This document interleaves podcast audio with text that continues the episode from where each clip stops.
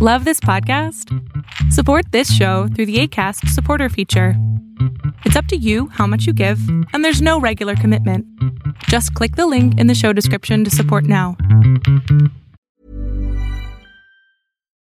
Millions of people have lost weight with personalized plans from Noom, like Evan, who can't stand salads and still lost 50 pounds. Salads, generally, for most people, are the easy button, right? For me, that wasn't an option. I never really was a salad guy. That's just not who I am. But Noom worked for me. Get your personalized plan today at Noom.com. Real Noom user compensated to provide their story. In four weeks, the typical Noom user can expect to lose one to two pounds per week. Individual results may vary. Even on a budget, quality is non-negotiable. That's why Quince is the place to score high-end essentials at 50 to 80% less than similar brands. Get your hands on buttery soft cashmere sweaters from just 60 bucks, Italian leather jackets, and so much more. And the best part about Quince, they exclusively partner with factories committed to safe, ethical, and responsible manufacturing. Elevate your style without the elevated price tag with Quince. Go to quince.com slash upgrade for free shipping and 365-day returns. Fiction, science fiction, horror, fantasy, crime, LGBT, thriller. You have now entered the House of Mystery with your hosts, Eric Shapiro, David North Martino, John Copenhaver, and Al Warren. Heard on KCAA 106.5 FM Los Angeles 102.3 FM Riverside. and 105.0 AM Palm Springs. All right, you are back in the House of Mystery, and we are at the interview part of the show. Uh, joining us is uh, a man that's uh, really done it all. Um, what caught me was his uh, book on uh, Sherlock Holmes, which came out in June, uh, June 1st. It's The Wild Adventures of Sherlock Holmes, but he's got a huge career, so we'll get to it now. Uh, so thank you for joining us today, Will Murray. So happy to be here. Well, I don't know where to start. Um, so, how did what, before we get to the book? How did you get into a career like you've had? Like you've had a, an amazing career. I, I see you've Well, done all sorts of stuff. Like a lot of things, I stumbled backwards into multiple um, opportunities, and uh, you know, it wasn't a linear thing. I um, I think I first started in fanzines, writing about pulp magazines, which was an interest of mine. Pulp magazines of the 1930s and 40s, specifically the characters of Doc Savage and the Shadow. And that somehow grew into a kind of an octopus of opportunities, which included ghostwriting the, the famous Destroyer paperback series, uh, of which I did 40, uh, and writing uh, Doc Savage, which I did through my uh, association with uh, Lester Dent's uh, widow, Norma Dent. Lester Dent was the author of Doc Savage. He wrote as Kenneth Robeson. And I had the opportunity to, to um, turn some of his unfinished works into novels, and I'm still writing the occasional Doc Savage to this day. I also had a long career writing for magazines, specifically the Starlog group of magazines, where I covered films around the world and interviewed, you know, comic book people, movie people, TV people, and science fiction people and horror people. And you know, um, we could go down other pathways, but basically, over time, my career aggregated or accumulated, you might say. It was like a snowball, but it rolled uphill instead of downhill. Huh. You know, I, I was going to say, but when you take you, you do a lot of characters that are mystery and crime solving. You know, like you look Right. at uh, um, the Shadow, for instance, and stuff. When, when you write those characters, where do, where do you get the ideas from, and how do you how do you keep it true to form? Well, when when I write Doc Savage and the Shadow and things that are set in the 1930s or 40s or whatever time frame, as often as not, I'm working with um, outlines, uh, premises, unfinished manuscripts. So I plug into that um, that writer his characters and the time period. I, I, I people sometimes ask me, how do you write a story set in 1933 when the year is 20 something? And I said, well, I don't write consciously a story set in 1933. I write as if I'm a contemporary writer writing in 1933. In other words, I immerse myself in that time period, but mostly in the sensibility of the source material. And I I, I, I, I try to avoid self-consciously writing in a in a specific year because I don't want to sound artificial. So certain things are taken for granted. Uh, I don't, you know, in other words, I don't usually throw in historical characters or illusions. I just try to say, okay, it's 1933. This is what the world's like, and these are what the cars are like, and these are what telephones are like, and we're going to have a story. And you know, it helps a lot if you have some fragmentary manuscript. I've had a lot, of access to a lot of these things. So when you type someone else's manuscript to start a story, which I've had the privilege to do several times, it kind of plugs you in. It's a kind of channeling. You know, uh, uh, someone reviewed one of my recent books uh, featuring a character who was like the Shadow, the Spider, and the reviewer said, you know, this guy is interesting. He he writes like the Spider writer when he writes the Spider, but he writes like the Doc Savage writer when he writes like when he writes Doc Savage, and he writes like the Shadow writer when he writes the Shadow. How does he do that? Well, I'm not going to tell how I do that, but I just sort of explained it. You know, I mean, there's something else going on too, but you know, it's it's a gift. So, Will, I have a question. Sure. Um, uh, the when you're uh, writing uh, these stories, even with the Sherlock Holmes stories, are you worried about the anachronisms, or are you pretty uh, gonna do you have a strong base to uh, to understand what happened at that time? I'm always concerned about anachronisms and errors. This is why I have a team of editors who will read my stuff and give me feedback.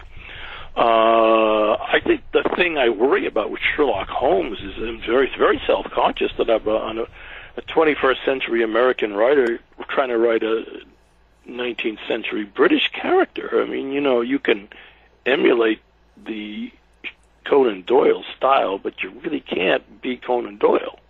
It's too much of a reach.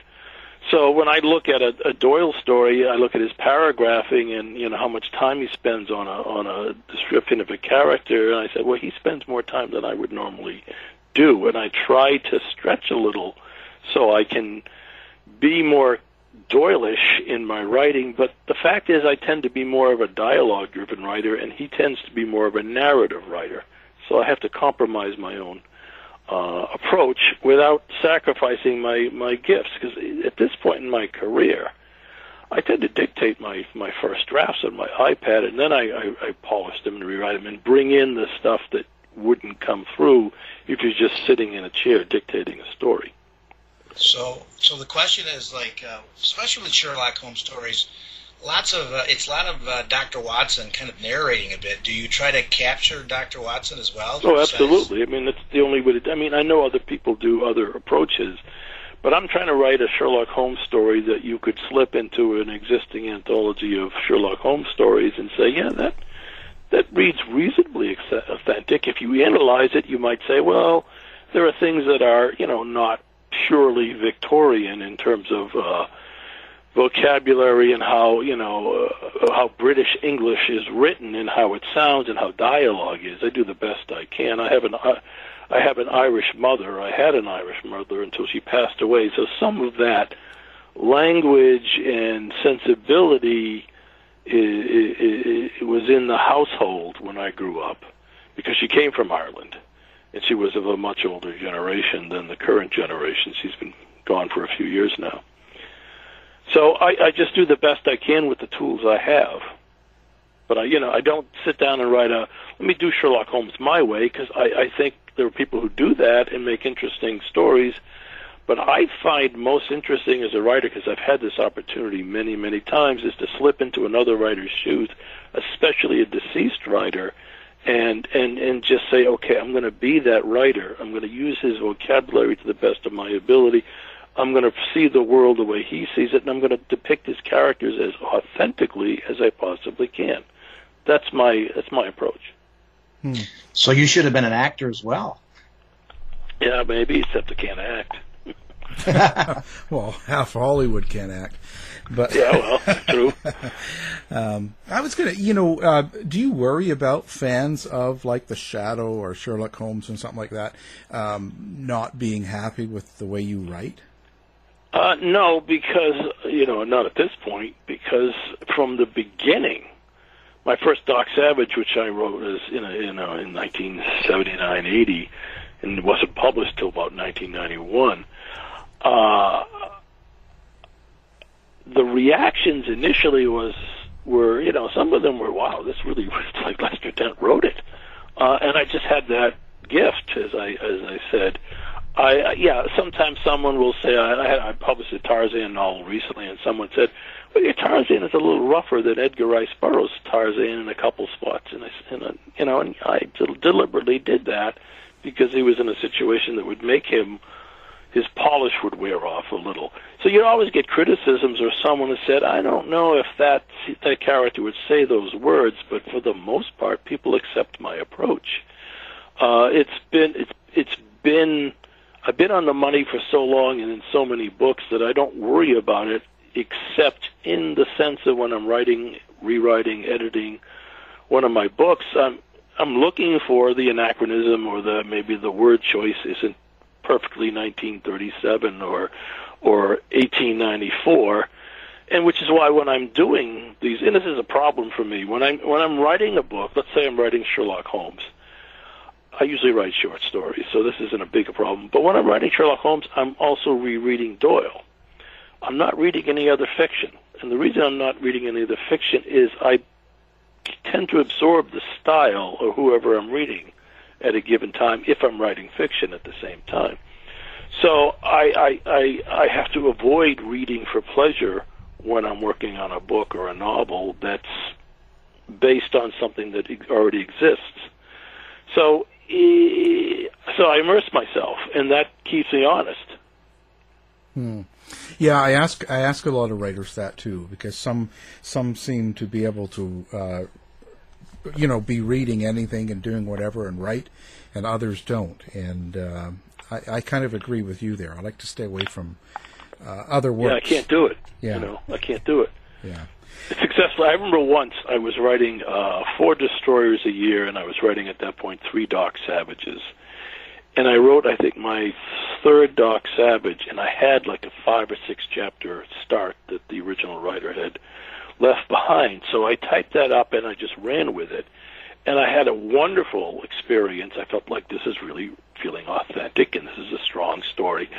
And when it was done, I wanted to do another, but I had a destroyer do. So I switched to destroyer. I switched too fast. And the writing picked up from Doc Savage in a way that I struggled with and I got control of, but some of it had an old, more old-fashioned you know, writing style, and I was never happy with the book because one, I didn't want to write it. I wanted to write a Doc Savage at that point because I was in that flow.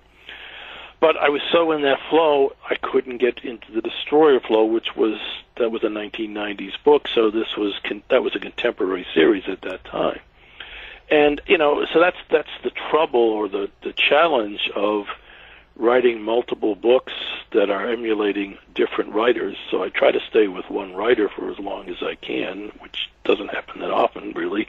But I try, I'd like to do it that way. Huh. So, so where did this come from? Like when you started uh, emulating other writers and doing these stories, like Sherlock Holmes, Shadow, Doc Savage, and all that, did you listen to the old radio shows and things like that, or were you influenced by it? Uh, I wouldn't say influence in the way you're, you're you're saying it because I'm always influenced by the writer. I'm trying to capture the writer's style, words, approach, sensibility. But I grew up in the early '60s when The Shadow came back on radio in reruns, and so my exposure to The Shadow was initially in uh, uh, reruns of old time radio and some comic book stuff that was coming out of that time that wasn't very authentic. Um, uh, so you know, I, I, I don't take from the radio so much because the the shadow novels are, are of a different type. The the characters aren't quite the same, and the approach isn't quite the same. And one is a short, basically a short radio story, and the other are novels. So, but I, I am strongly influenced by you know old time radio in my enjoyment of things and in my sensibilities. I love a mystery is one of my favorite radio shows. And I remember listening, uh, you know, to the Lone Ranger a lot, and I remember the Green Hornet. You know, I loved the TV show and the radio show, and uh, there were a few other things that I listened to spor- sporadically, but the ones that that most influenced me in the sense of they got me into old time radio were the Shadow, the Green Hornet. And I think the Third Man was another too. That was a good show. Yeah. But I'll tell you uh, to answer your question in a different way. I'll tell you a spooky story, uh, which may you know may go to why I can do what I can do, but I don't know because at the time it happened, I thought about it one way, and I think about it differently now. When I first sat down to write my first novel, which was a Doc Savage novel, I had a 10, 12 page outline that Lester Dent had written in 1934 They got rejected for kind of a dumb reason.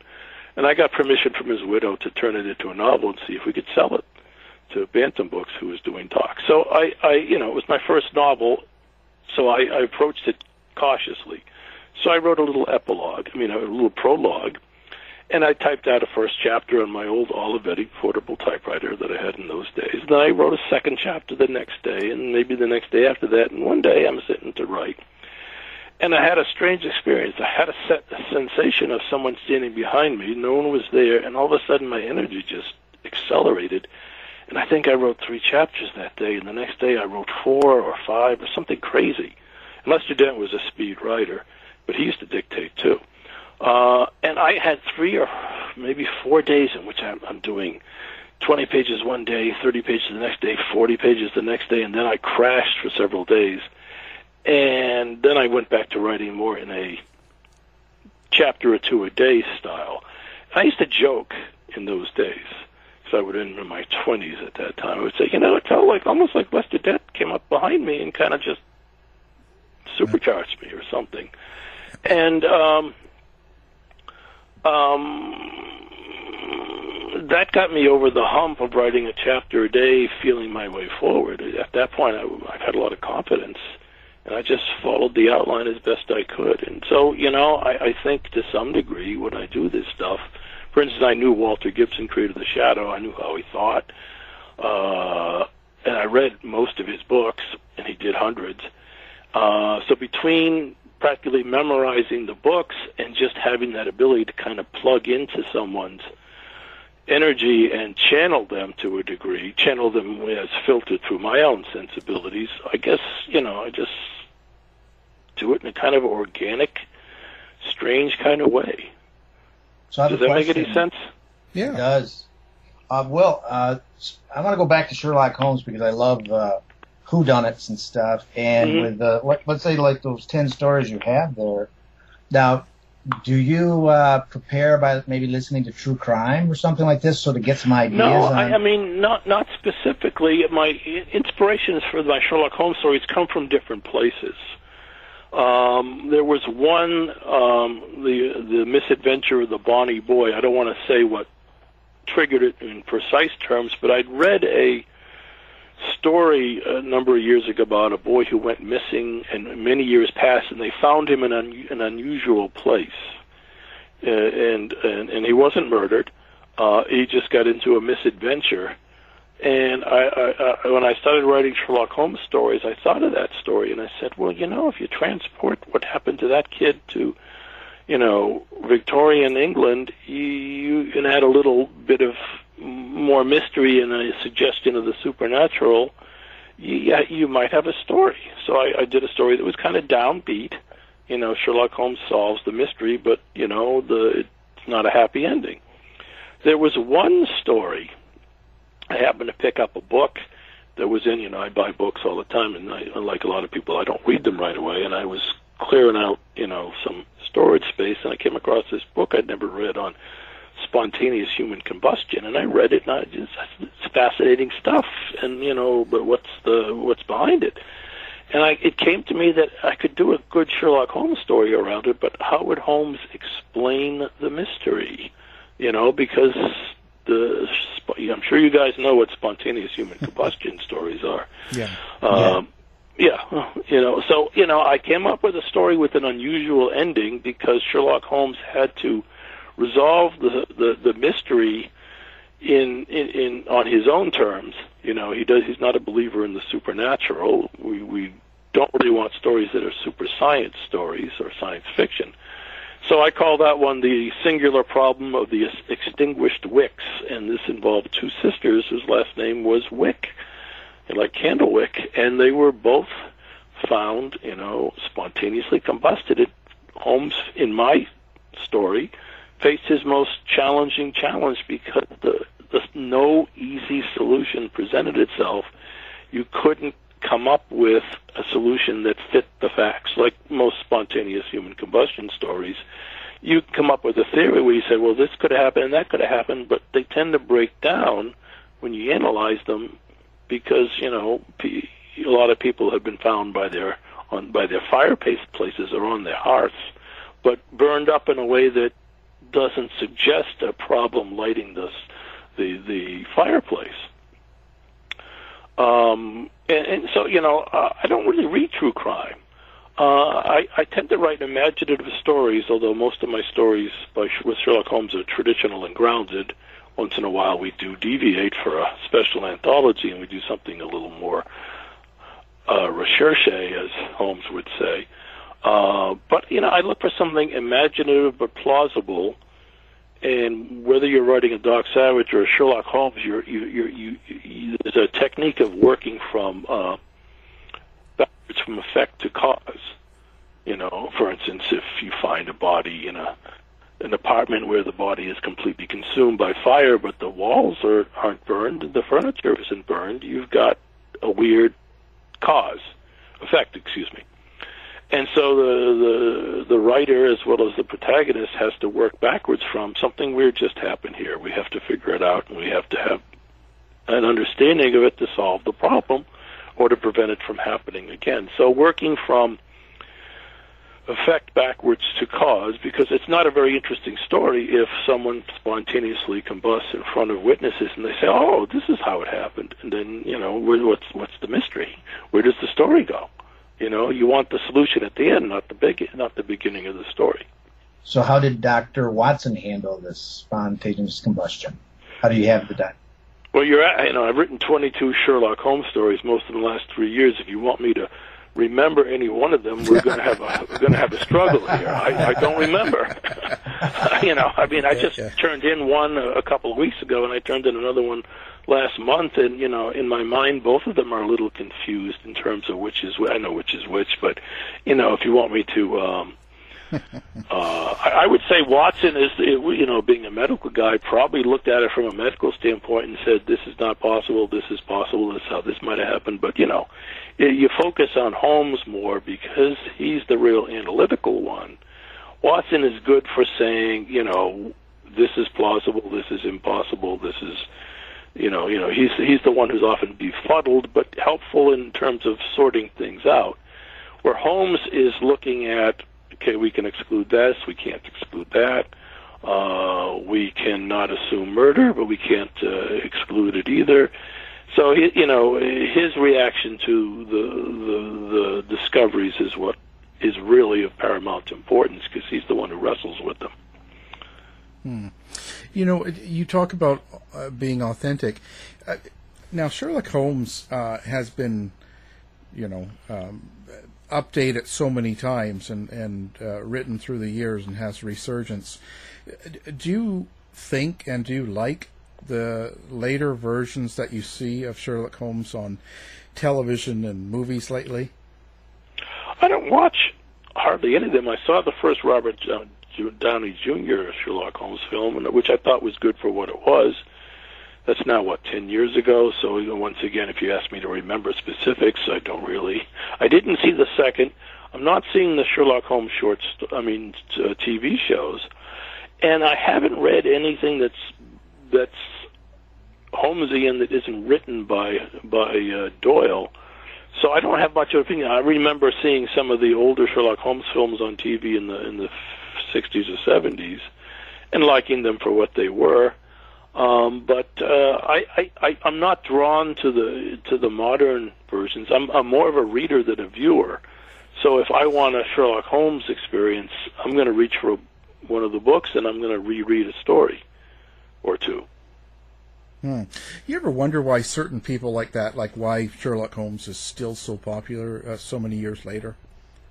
Well, I think I have an understanding because you know all, I write Sherlock Holmes partially because I was asked to write them and I found I I could I had a knack for doing them and because they're short you can you can do a bunch of them fairly quickly quickly and measured as in years not in decades uh, as opposed to a novel. But you know. Uh, if you think about the things that are popular, whether TV, movies, or whatever, uh, the the dating myself, something I like to use as an example is a TV show, The Honeymooners.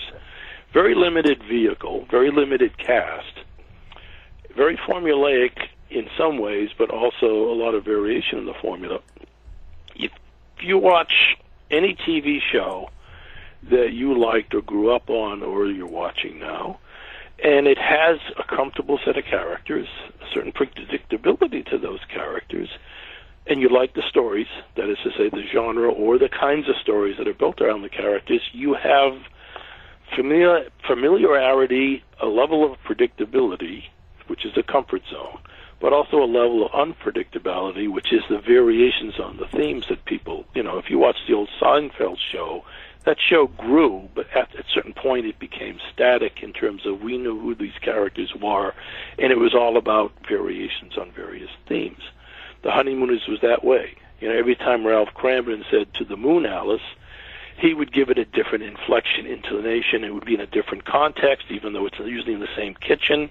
And once in a while, he would just look at her and shake his fist, and you know he's thinking it. He doesn't have to say it. That's the variation that keeps you interested because it isn't constant repetition. So with the Holmes stories, to do an example, you know, once you've read a few, you know what the drill is. And if you like that drill, you're going back for the comfort, the familiarity, but also the variations and the themes, the ex- the exploitation of the situations. You know, occasionally there's a story Holmes narrates. Occasionally there's a story where you know Watson plays a greater role than normal. Uh, and sometimes they'll bring in Mycroft Holmes, not often, but enough to say, well, this is different. But it's still a Sherlock Holmes story. So people like the repetition, the familiarity, and the variations that allow for novelty. Does that make sense? Yeah. Oh, totally. Totally. Um, have you ever thought about making major changes to a story? What do you mean? Or a character, like making uh, like uh, them a different character, like uh, no, Sherlock Holmes. because I I, re- I write the stories I want I would want to read if only someone had written them. For instance, I just one of my new my newest novel is uh, Tarzan Conqueror of Mars. We we put Tarzan on Mars so we could meet John of Mars, who is Edgar Rice Burroughs' other major character, and people have been talking about writing such a book for a long time, and a few people have taken a swing at it, not necessarily successfully and not necessarily in an authorized manner. And I got the right to put them together in a way that worked for the licensor, worked for me, and according to the reviews, works for the reader. I would never think of why don't I just take these carriages and just change them up because you know, I I know an audience exists for a Tarzan. Hey, I'm Ryan Reynolds. At Mint Mobile, we like to do the opposite of what big wireless does. They charge you a lot we charge you a little. So naturally, when they announced they'd be raising their prices due to inflation, we decided to deflate our prices due to not hating you. That's right. We're cutting the price of Mint Unlimited from $30 a month to just $15 a month. Give it a try at mintmobile.com slash switch. $45 up front for three months plus taxes and fees. Promo rate for new customers for limited time. Unlimited more than 40 gigabytes per month. Slows. Full terms at mintmobile.com. Hey, it's Ryan Reynolds, and I'm here with Keith, co-star of my upcoming film, If, only in theaters May 17th. Do you want to tell people the big news? All right, I'll do it. Sign up now and you'll get unlimited for $15 a month in six months of Paramount Plus Essential Plan on us. Mintmobile.com slash switch. Upfront payment of $45 equivalent to $15 per month. Unlimited over 40 gigabytes per month. Face lower speeds. Videos at 480p. Active Mint customers by 531.24 get six months of Paramount Plus Essential Plan. Auto renews after six months. Offer ends May 31st, 2024. Separate Paramount Plus registration required. Terms and conditions apply if rated PG. Jewelry isn't a gift you give just once. It's a way to remind your loved one of a beautiful moment every time they see it. Blue Nile can help you find the gift that says how you feel and says it beautifully with expert guidance and a wide assortment of jewelry of the highest quality at the best price. Go to BlueNile.com and experience the convenience of shopping Blue Nile, the original online jeweler since 1999. That's BlueNile.com to find the perfect jewelry gift for any occasion. BlueNile.com. If you're looking for plump lips that last, you need to know about Juvederm lip fillers. With Juvederm Volbella XC and Juvederm Ultra XC, your lip look, whether it's subtle or bold, can last up to one full year with optimal treatment and no additional maintenance. Find a licensed specialist and see if it's right for you at juvederm.com today. That's J U V E D E R M.com. Add fullness to lips in adults over 21 with Juvederm Volbella XC or Juvederm Ultra XC. Do not use if you have severe allergies or a history of severe allergic reactions, or if you're allergic to lidocaine or the proteins used in Juvederm. Tell your doctor if you have a history of scarring or taking medicines that decrease the body's immune response or that can prolong bleeding. Common side effects include injection site redness, swelling, pain, tenderness, firmness, lumps, bumps, bruising, discoloration, or itching. As with all fillers, there's a rare risk of unintentional injection into a blood vessel, which can cause vision abnormalities, blindness, stroke, temporary scabs, or scarring. For full important safety information, visit juvederm.com. Story. I know an audience exists for a John Carter story, and I know an audience definitely exists for a story where they both meet. I don't think we need. I don't think those characters could be improved upon, not in that context. I would never think of updating Sherlock Holmes because I wouldn't know what to do with him. I thought about updating Doc Savage, who's a 1930s character, but if you take a character like that who's very much a man of his time, even though he's ahead of his time, I'm not sure who he'd be. I'm not sure how he'd talk. I'm not sure what his morality would be. I'm not sure what his drive would be. But in his time, because he was a man of his time, he makes sense. He doesn't make sense necessarily in the 21st century because the stories of the 1930s that were ahead of their time, like by 20, 25 years, maybe more, well, what's ahead of our time? That's a bigger speculation. You know, uh, our our world is a science fiction world. We carry our telephones in our pockets. We're driving increasingly sophisticated automobiles and flying increasingly sophisticated planes. It's harder to predict what the future is going to be without being out and out science fiction. And not everybody likes out and out science fiction. They like like science adventure, which is just the flavor of of futuristic science built on an adventure story. So I don't really think of, uh, you know, I've created my own characters. I created the unbeatable Squirrel Girl from Marvel Comics. That's a successful character now. Um, but I don't really think in terms of updating or improving characters. I like them the way they are, so that's how I write them. That's how people want them, in my opinion.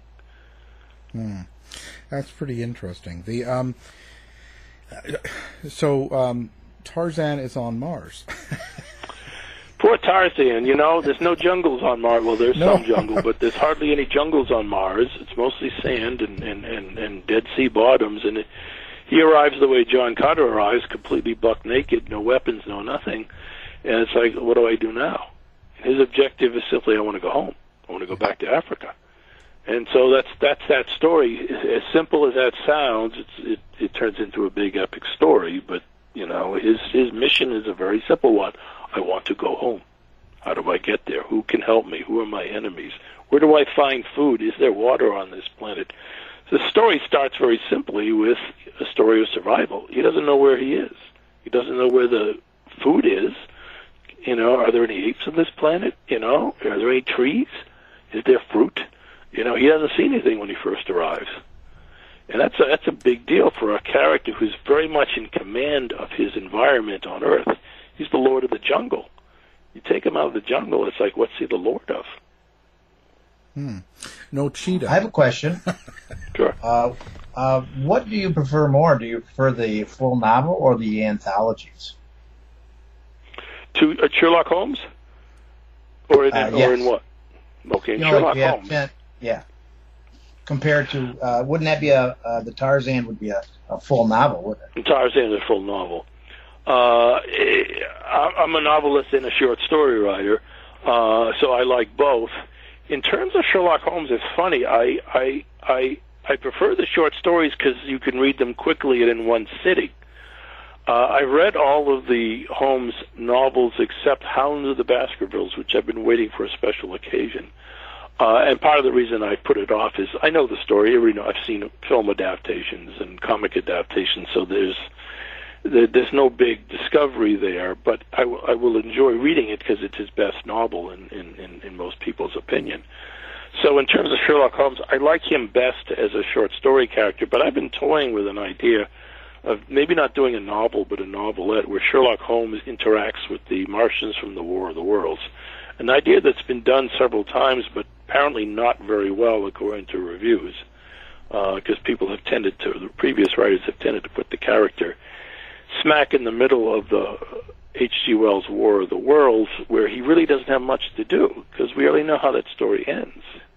You know, Earth people are basically helpless against the Martians until nature takes its course. And I've been thinking, well, you know, if there's a second invasion, maybe Holmes might have something to do and might be able to affect the outcome of that invasion. So I, I might take a swing at maybe not a novel, but a novelette or a novella. Does that answer your question? Yeah, it does. Hmm.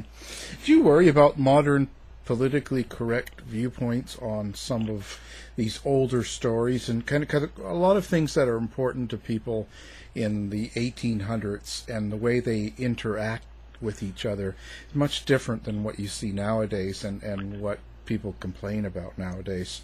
So yeah, you, I, I, I I wouldn't say worry about it, but I, I'm, I'm sensitive to it. I'll, I'll give you an example. Back in the '90s, I wrote a Doc Savage novel that was set in the early '30s, and it had a uh, it was based on another Dent outline, and it had a lot of Asian characters, Fu Manchu kind of characters.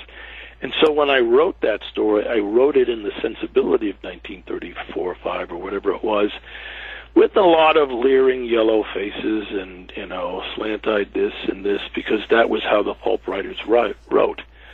About seven or eight years ago, I wrote a 1940-something Doc Savage that took place in Mongolia, now, by 1940 something, the pulp writers weren't writing that old Fu Manchu style of stuff. They were more sophisticated, and so was this writer, Lester Dent. So when I wrote that one, all that stuff went out the door. I wasn't going to do it uh, that way. I was going to do it a little more uh, sensitively, or a little more, uh, well, less cliched, and you know, we would say racist. Now, I'm not sure that it's always racist when someone is a white person is struggling to describe uh, another culture or another or people from another culture. Uh, it may be just how it's just point of view.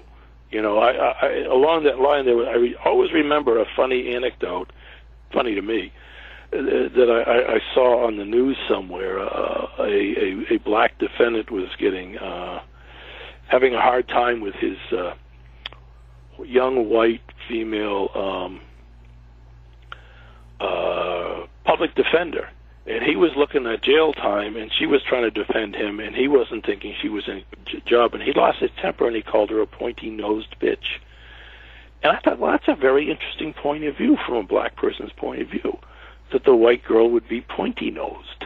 Now, you could say that's racist, which it is from the standpoint of, well, you know, if the white person was a minority, you might say, well, pointy-nosed. That's derogatory.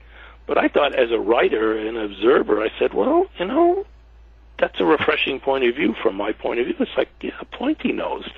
I got to remember that. You know, I wouldn't necessarily use it in the story, but it's like, well, that that's an interesting viewpoint.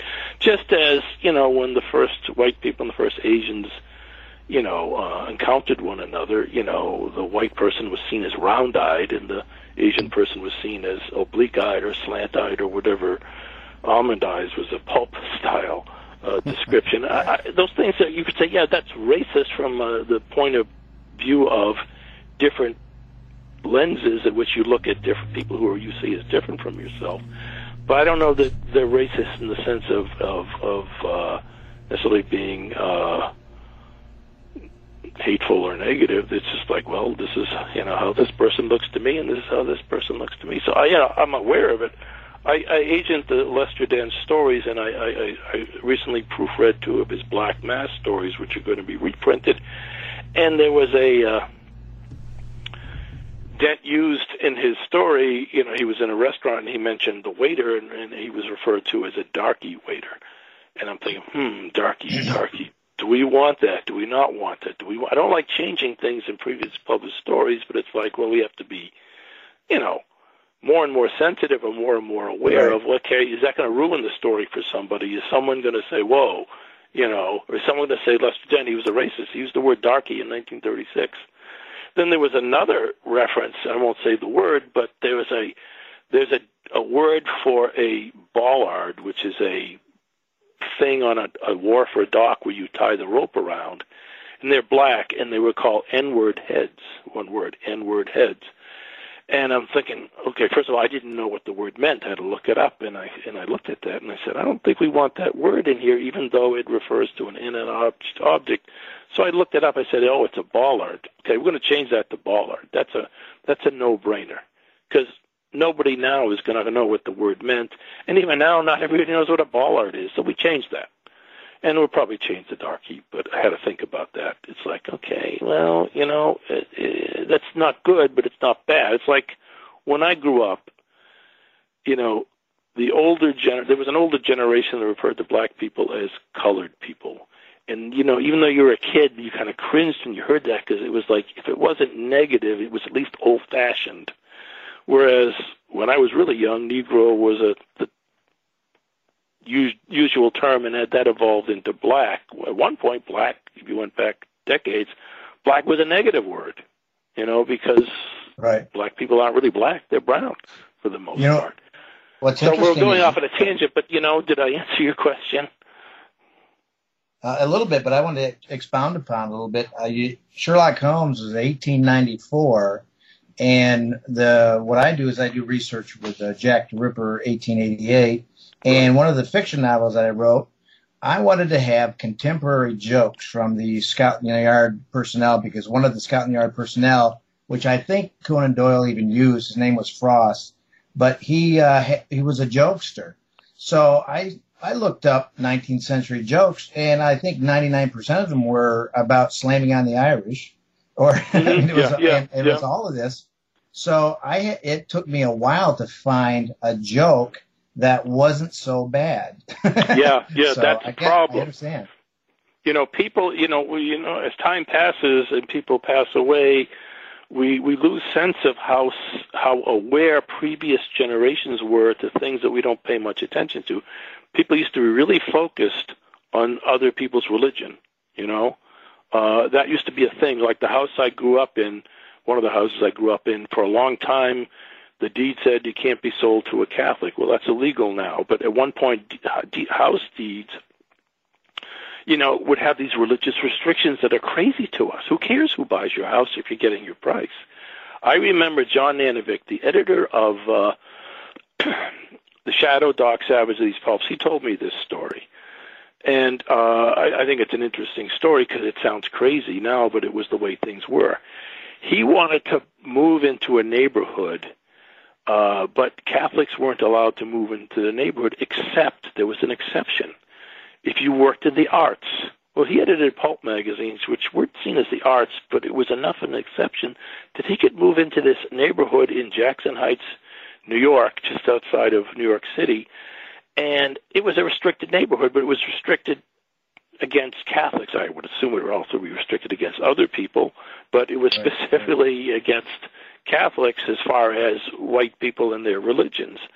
And it's like, you know, people thought those things were important in those days that they would draw those lines. And you know, in our modern world, when I meet someone, I don't know what their religion. I don't ask. I don't even think about it. It doesn't occur to me to even think about. You know, yeah, if someone is Muslim, you know, that might or might not be evident fairly quickly. If someone's Jewish, it's neither here nor there, but it also might be uh, relatively evident. You know, if you got to know a person. But if someone is Presbyterian or Methodist or you know any of the mm, Christian denominations, it's like I don't care about that. I wouldn't even know what a Methodist is necessarily. I couldn't write you three paragraphs on what a Methodist is versus a Presbyterian or versus anything. But previous generations used to be very fixated on these caste, class. Like in the South, it used to be, and probably still is, who you're related to had more to do with your status than what you did. Where in the North and probably the West, what you do confers more information or, or, or acceptance than who your relatives were because of the, because you know in the 20th century especially there's a lot more upward mobility. And we're certainly not talking about Sherlock Holmes and the pulps are we? Right right. So now when you're reading you said that you read uh, Conan Doyle a little bit to get the flavor again. You Yeah. can probably pick up things of the the historical nature too probably I guess. Would you was that would be correct you mean in reading the stories? You know, like reading uh, Conan Doyle's stories, you may pick up some of uh, I don't would say a, his bias, but let's say uh, the how they were speaking back then, and uh, yeah you pick up you pick up as much as you could. But you know British English can be very different than than US English. And th- there there's subtleties and there's you know turns of phrases or, or twists of words that would go over our heads in the 20th 21st century that uh, you know a contemporary writer would say oh that's that's a a it's like the southern phrase oh bless his heart. If you're not southern or not familiar with you think that's sort of a compliment when it's not necessarily a compliment. It can be very derogatory. So you miss that stuff. right. And I'm not sure I'm that close a reader to always pick up on these things, which is why I think I feel very self-conscious about writing Sherlock Holmes, and I try work hard to overcome that. I think uh, as I read, you know, with the Jack the Rippers, kind of the same time is that phrase "out to sea" that they were using that phrase even in in England, and I had never heard of that. But then, of course, you you learn more and more about it once you keep on doing it. The uh, I I find it very interesting to go online and look up things about Victorian London that would give me insights. For instance, I, I, don't know how I came across it, but I came across something about the uh, the watermen at the time, the guys who used to have these little boats and they ferried people across the Thames and across various waterways. And in Holmes' time or Doyle's time, this was a dying occupation, but it was still there. And you had all these water stairs on the Thames where you could go walk down the stairs and there'd be a little boat and the guy would scull you across to the opposite shore. And I, I built a story around that little subculture that was dying. It used to be one of the big occupations of, of London leading up to the Victorian people. It was a story called The Adventure of Old Black Duffel. And it was about a you know a waterman who wore a black duffel coat, and there was mysterious things going on around him. And that like that sense of that culture and the dying culture was something I you know I don't know why Doyle didn't write about it because it's perfect. And just as you, you research, you know, uh, Jack the Ripper and what surrounds, you know, that event in Whitechapel and the, the nearby areas and what the culture was like and what prostitution was like then. And and you know you you get all these insights that you could never get from your imagination.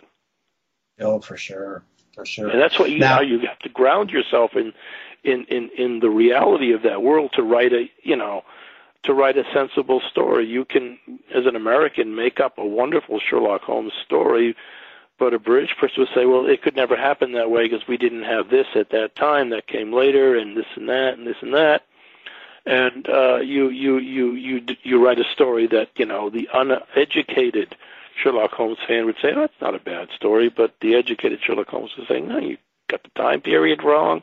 You have things happening before they could possibly happen. Technology that's 20 years later. You know, you have to be careful about that stuff." Right. Now, uh, I could talk for hours with you, uh, except, uh, um, so, um, in this case, is there any place where, do you have a website that people could go to or a place where people could find out more about you and your work? Well, um, my website for selling books is www.adventuresinbronze.com. Adventures in Bronze is all one word, lowercase.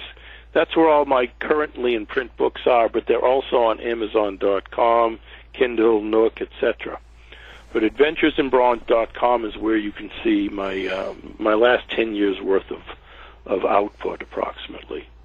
Okay. Wow. So now, uh, what do you what do you got planned next? Where where do you want to go from here?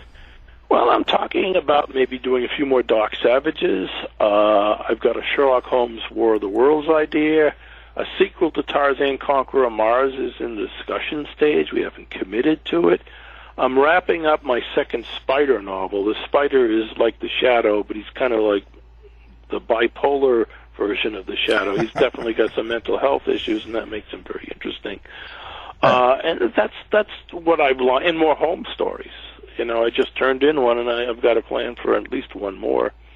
Uh, and beyond that, well, that's a lot already. It depends on what contracts come through, what agreements are made, what I do next. I'll probably write some Lovecraftian short stories because I, I do those from some time from time to time, and there's some anthologies opening up, looking for stories in that area. So, so nothing's really planned. It just sort of happens in a way. And, and, and well, you know, if I sign a contract for three books, yeah, that's three books, but that doesn't mean I don't add a fourth from another contract in the middle of them. It all depends on um, how certain negotiations shake out and when they shake out. Because sometimes I could I could start the week saying, you know, I don't have a next book, and by Friday I have four next books. Okay, which one do I do first? It you know, there's all, I'm always in discussion about what licenses because most of my stuff is licensed properties it's like okay what can i do next what do people want me to do what do the readers want what are the licensors willing to do and it's kind of like sometimes you're you're waiting for things to gel and sometimes the sky opens up and you have to do a whole bunch of stuff. Hmm. All at once almost. So, but you're, but maybe the mood, sort of how, what kind of mood you're in, or? I wish my mood governed what I wrote. I really wish I could just sit down and write what I felt like one day, which rarely happens. It's like what's due, what anthologies are open up, what's what's the next deadline for the next anthology that I, I promised a story. For instance, I was recently approached to write a story for an interesting anthology set in the various occupied zones post World War II. Occupied Germany, occupied Japan, occupied Italy, and I said, "Well, that's a very interesting anthology." I'm going to have to really struggle to find a plot, but I did, you know, a plot and a hero. And that's due in December, and if nothing is happening, I'll probably write it before December, but if other things are happening, I won't write it until December. Uh, so, you know, mood. I wish I could write based on what I wanted to write, but it's all about juggling the opportunities and getting, you know, getting stories done in an orderly fashion so that the editors have them on time or before time.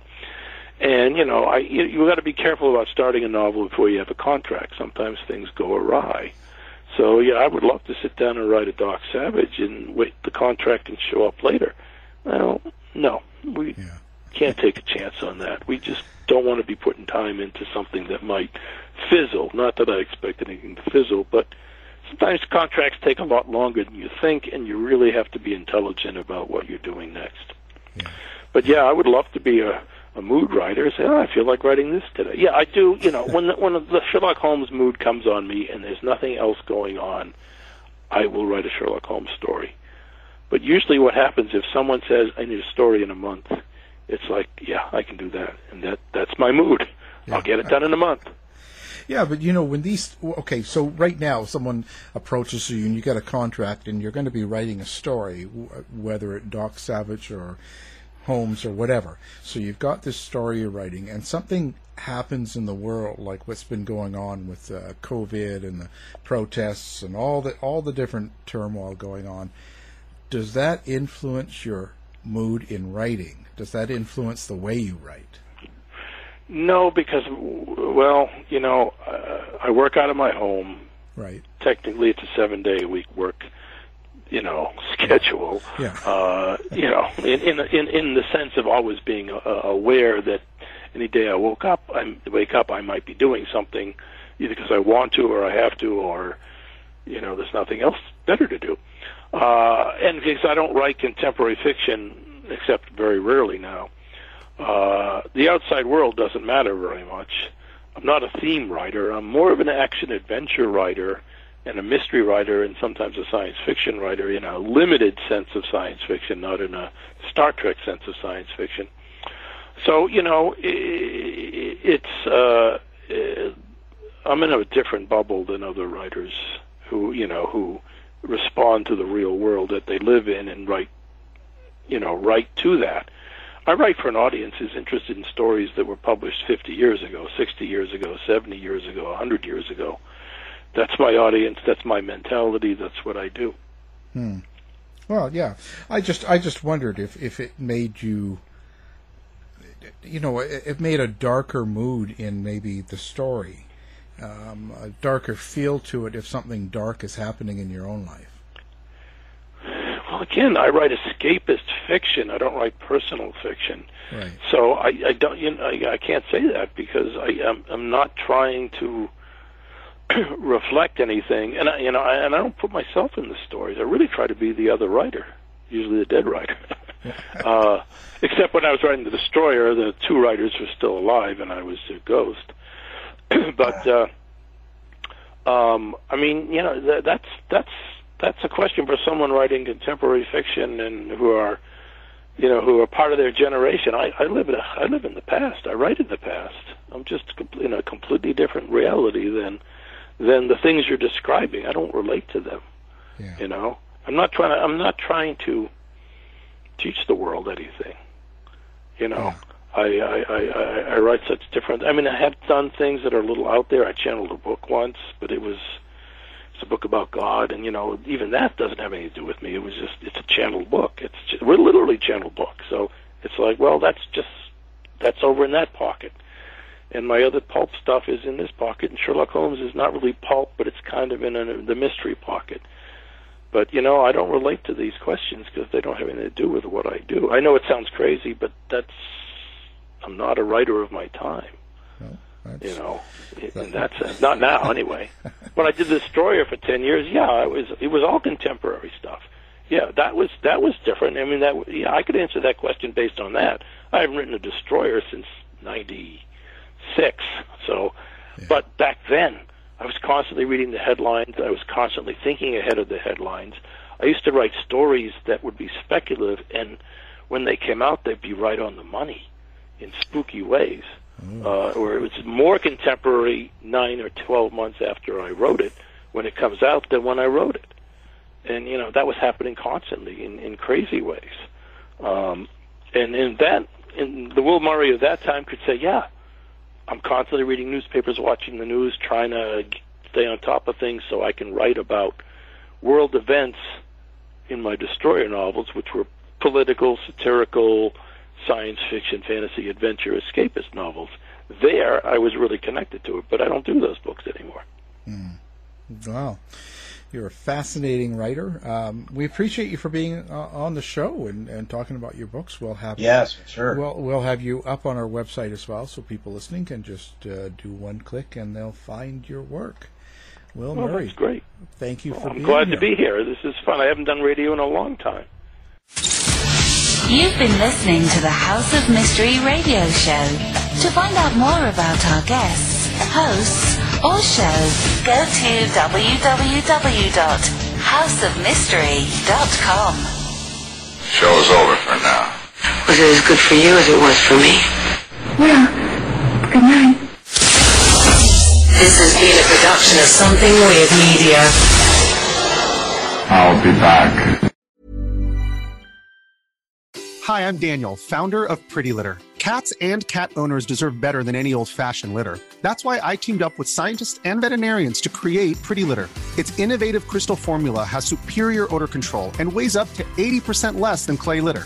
Pretty Litter even monitors health by changing colors to help detect early signs of potential illness. It's the world's smartest kitty litter. Go to prettylitter.com and use code ACAST for 20% off your first order and a free cat toy. Terms and conditions apply. See site for details. Planning for your next trip? Elevate your travel style with Quince. Quince has all the jet setting essentials you'll want for your next getaway, like European linen, premium luggage options, buttery soft Italian leather bags, and so much more. And is all priced at 50 to 80% less than similar brands. Plus, Quince only works with factories that use safe and ethical manufacturing practices. Pack your bags with high-quality essentials you'll be wearing for vacations to come with Quince. Go to quince.com slash pack for free shipping and 365-day returns. Hey, it's Paige DeSorbo from Giggly Squad. High quality fashion without the price tag. Say hello to Quince. I'm snagging high-end essentials like cozy cashmere sweaters, sleek leather jackets, fine jewelry, and so much more. With Quince being 50 to 80% less than similar brands. And they partner with factories that prioritize safe, ethical, and responsible manufacturing. I love that. Luxury quality within reach. Go to quince.com slash style to get free shipping and 365 day returns on your next order. Quince.com slash style. You've been listening to the House of Mystery radio show. To find out more about our guests, hosts, or shows, go to www.houseofmystery.com. Show's over for now. Was it as good for you as it was for me? Well, good night. This has been a production of Something Weird Media. I'll be back.